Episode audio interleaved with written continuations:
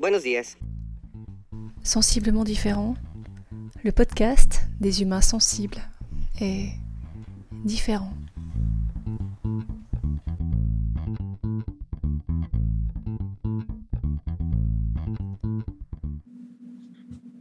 Épisode 24 L'expérience.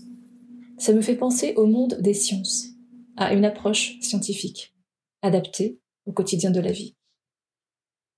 Ce que tu vis et dont tu fais l'expérience, avec tes hypothèses et tes conclusions. Par exemple, ça c'est douloureux, ça c'est cool, ça je ne le referai plus, ça j'ai toujours pas compris, je vais peut-être le vivre encore deux ou trois fois pour être sûr avec tes variables aussi, comme le regard que tu poses sur les situations ou les gens.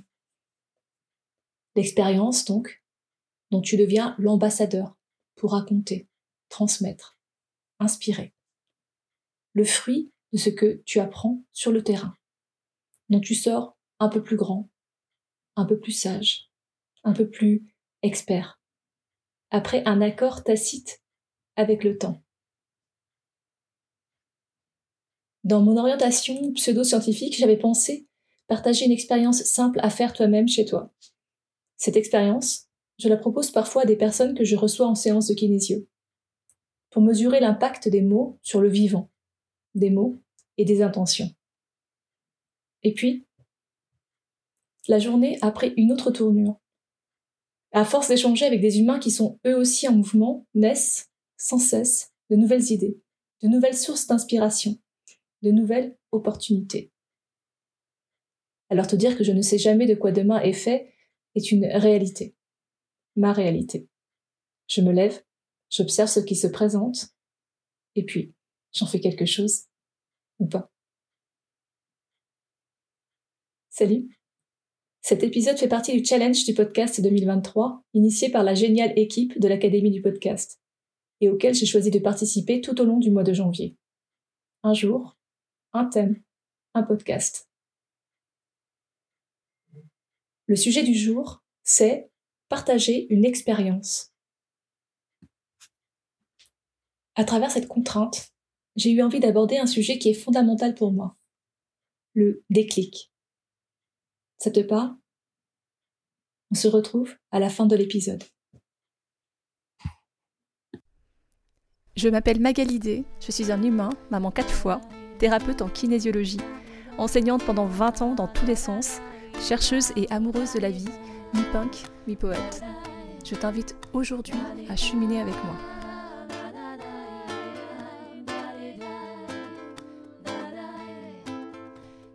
Abonne-toi à ce podcast que tu peux trouver sur toutes les plateformes pour ne rien manquer et participer à cette aventure extraordinaire, la tienne.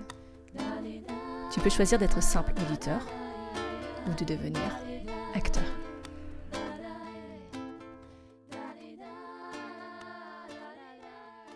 Sensiblement différent.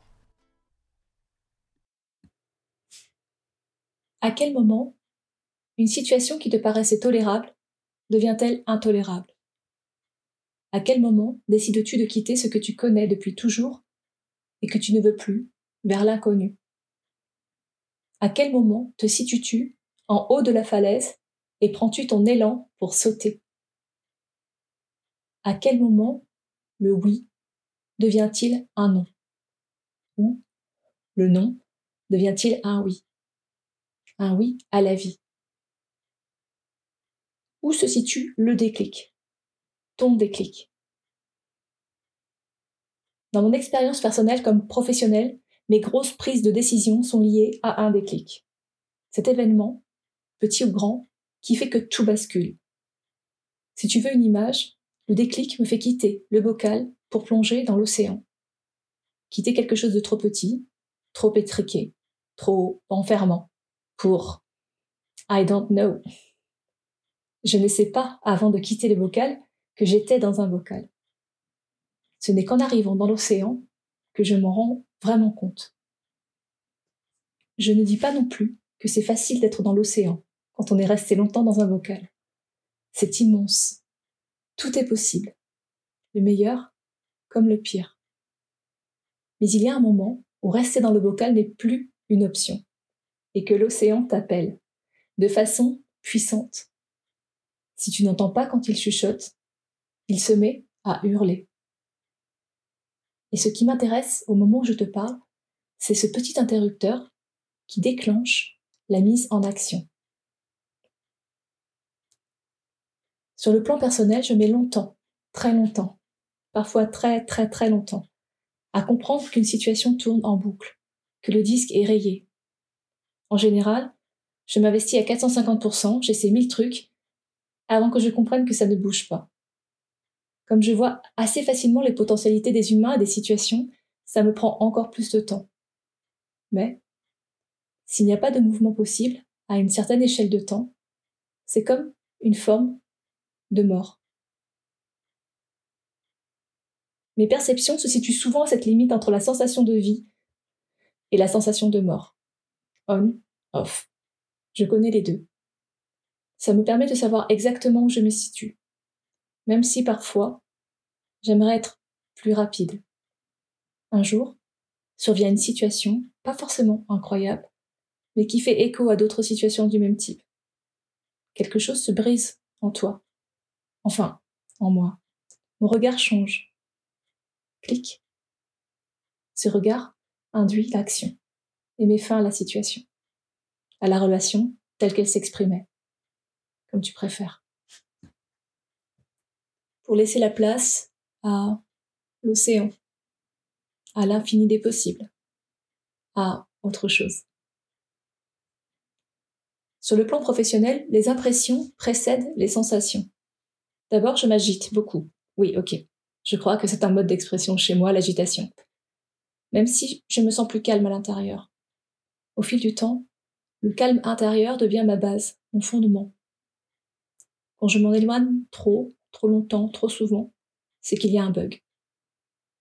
Ce n'est pas une question de temps passé ou d'effort. C'est une forme d'alignement entre ce en quoi je crois, ce que je pense, ce que je dis, ce que je fais. Quand tout ça est aligné, peu importe l'énergie consacrée. Aligné, la source d'énergie est infinie, renouvelable. Un peu comme euh, quand tu es dans l'ikigai. Si la notion te parle. J'y reviendrai lors d'un autre épisode. Quitter l'enseignement, je m'y suis prise à deux ou trois fois, jusqu'à ce que ça devienne une évidence. Le déclic, c'est une journée de pré-rentrée, avec la visite surprise d'une supérieure, venue jouer un rôle de supérieur. Tragique, antique, pathétique.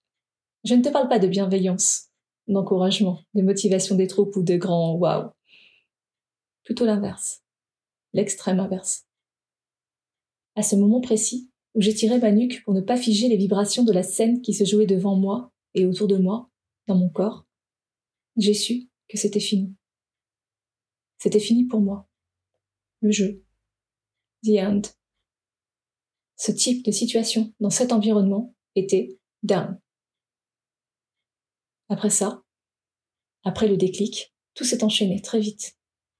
J'en étais tellement consciente que j'ai vécu chaque jour, chaque événement, comme si c'était le dernier. Parce que c'était le dernier. Je n'en avais aucune certitude tangible. La certitude se situait à un autre niveau, au niveau de la foi. Un an après, jour pour jour, il n'y a pas eu de rentrée scolaire pour moi. C'était bien la dernière. Quand tu as le déclic, il n'y a pas de retour en arrière possible.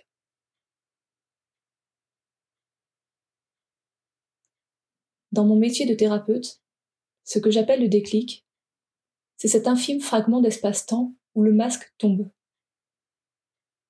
La personne en face de moi se montre telle qu'elle est, sans rôle, sans étiquette, sans faux semblant, sans conditionnement mental, sans discours.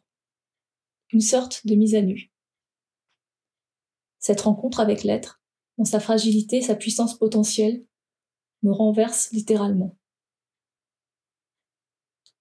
Une autre forme de déclic, c'est le moment subtil où l'étincelle de vie s'allume dans son regard. À ce moment, ce moment précis, je sais que le train est en marche. C'est remis en marche. C'est pour ce moment précis que j'exerce mon métier.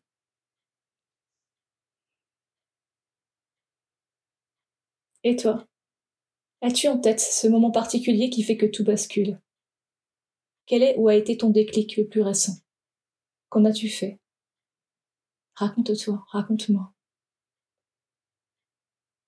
Si tu as aimé cet épisode, partage-le en me taguant. Tu peux aussi mettre 5 étoiles sur ta plateforme d'écoute préférée. Et à présent, tu peux aussi me trouver sur YouTube. Le prochain rendez-vous, Inch'Allah, c'est déjà demain.